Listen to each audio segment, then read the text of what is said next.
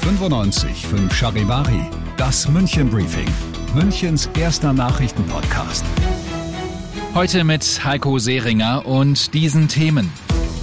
Hinterbliebene nach Olympia-Attentat bekommen Entschädigung und Münchner Flughafen schaltet wegen Energiesparens das Licht aus. Herzlich willkommen zu einer neuen Ausgabe. Dieser Nachrichtenpodcast informiert dich täglich über alles, was du aus München wissen musst. Jeden Tag gibt es zum Feierabend in fünf Minuten alles Wichtige, jederzeit als Podcast und um 17 und 18 Uhr im Radio. Heute starten wir mit einem ernsten Thema, mit einem Streit, der Jahrzehnte gedauert hat. Wir hatten heute Morgen schon von den Plänen berichtet, seit heute Nachmittag ist es fix.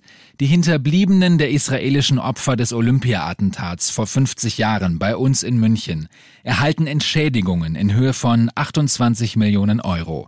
Charivari-Reporterin Katja Richter. Lange wurde gestritten.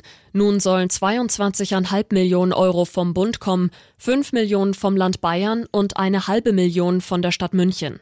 Die Einigung macht auch den Weg frei für eine Teilnahme der Angehörigen an der Gedenkfeier zum 50. Jahrestag des Attentats kommenden Montag in Fürstenfeldbruck. Am 5. September 1972 hatten palästinensische Terroristen die israelische Mannschaft bei den Olympischen Spielen in München überfallen und elf Teammitglieder getötet. Am Flughafen gehen die Lichter aus, zumindest die, die nicht wirklich gebraucht werden. Charivari-Reporter Alexander Eisenreich. 7000 Lampen werden alleine in den Parkgaragen abgeschaltet. Auch die Logos und das große Dach zwischen den Terminals werden nicht mehr beleuchtet. Der Flughafen teilt mit, dass man nur noch die Lampen einschalten werde, die wirklich benötigt werden. Außerdem sollen im Winter die Abflughallen nur noch auf 19 Grad geheizt werden. Der Grund, der Flughafen will wegen der hohen Energiepreise Geld sparen.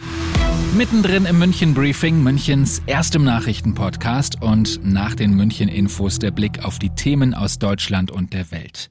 Es soll die große Entlastung kommen. Damit reagiert die Bundesregierung auf die stark steigenden Preise. Charivari-Reporter Timo Müller. Im Haushalt gäbe es für Entlastungen noch Spielraum im einstelligen Milliardenbereich, hieß es. Im nächsten Jahr seien die Spielräume größer. Es sei aber insgesamt eine sehr beachtliche Entlastung für sozial Schwächere, erklärte Finanzminister Lindner.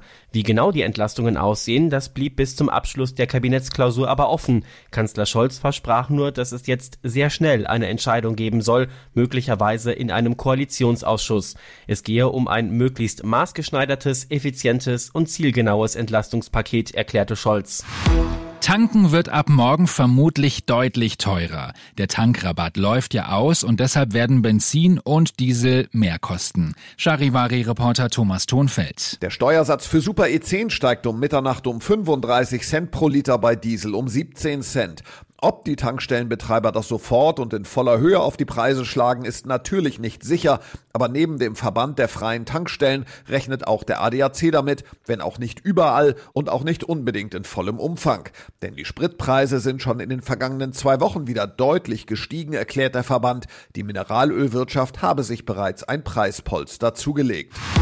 Die Trauer ist weltweit groß. Michael Gorbatschow, ehemaliger Präsident der Sowjetunion, ist im Alter von 91 Jahren gestorben. Charivari-Korrespondent Andrei Balin. Putins Beileidstelegramm an die Angehörigen Gorbatschows ist kurz und knapp. Höflich, aber keineswegs überschwänglich würdigte der Kreml-Chef den Verstorbenen für dessen Reformeifer. Über den Erfolg dieser Reformen schwieg sich Putin hingegen aus. Gorbatschow gilt bis heute in Moskau als Totengräber der Sowjetunion, für Putin die größte geopolitische Katastrophe des 20. Jahrhunderts. Auch deswegen war die Beziehung zwischen den beiden nie einfach. Zudem hat Gorbi seinen Nachfolger mehrfach für dessen Autoritarismus kritisiert. Trotzdem hat Putin stets Respekt bezeugt. Immerhin war auch Gorbatschow mal Kremlchef. Zum Sport. Der FC Bayern spielt heute Abend in der ersten Runde des DFB-Pokals. Das Spiel gegen Viktoria Köln wird nachher live im ersten gezeigt. Charivari-Sportreporter Erik Garnisch. Es wird ein Fußballspiel, bei dem beide Mannschaften streng genommen Gast sind. Der FC Bayern, da er auswärts ran muss, und Viktoria, da sie aus ihrem Sportpark Höhenberg ins größere Stadion des Bundesligisten 1. FC Köln ausweicht. Statt 10.000 haben nun fünfmal so viele Menschen die Möglichkeit, das Spiel vor Ort anzusehen anzusehen.